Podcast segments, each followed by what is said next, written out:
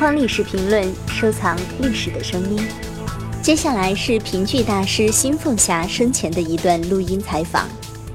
我受伤之后不能走路，都靠孩子背我。我儿子吴欢说：“我是我妈的小毛驴儿，你们要有慧眼，一定让他去，给我很多鼓励。但是我自己觉得，我老让孩子受累，老让人背，很难过呀。我就在房间里练，练摔的腿青一块紫一块，爬不起来，就拉着这个沙发硬是站起来，满身是汗。有一次，我就在厕所里摔倒了。”骨折，胳膊又住骨折了。你看腿不能走路，胳膊也不行了，全靠朋友来把我背下楼到医院里治疗。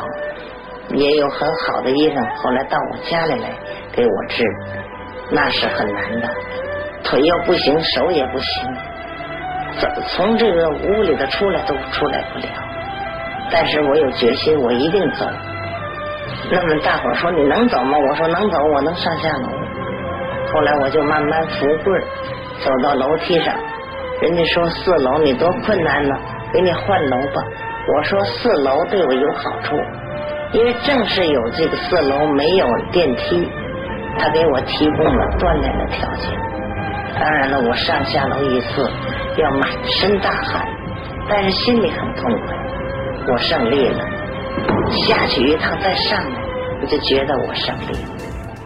更多精彩声音，请继续关注《东方历史评论》官方网站。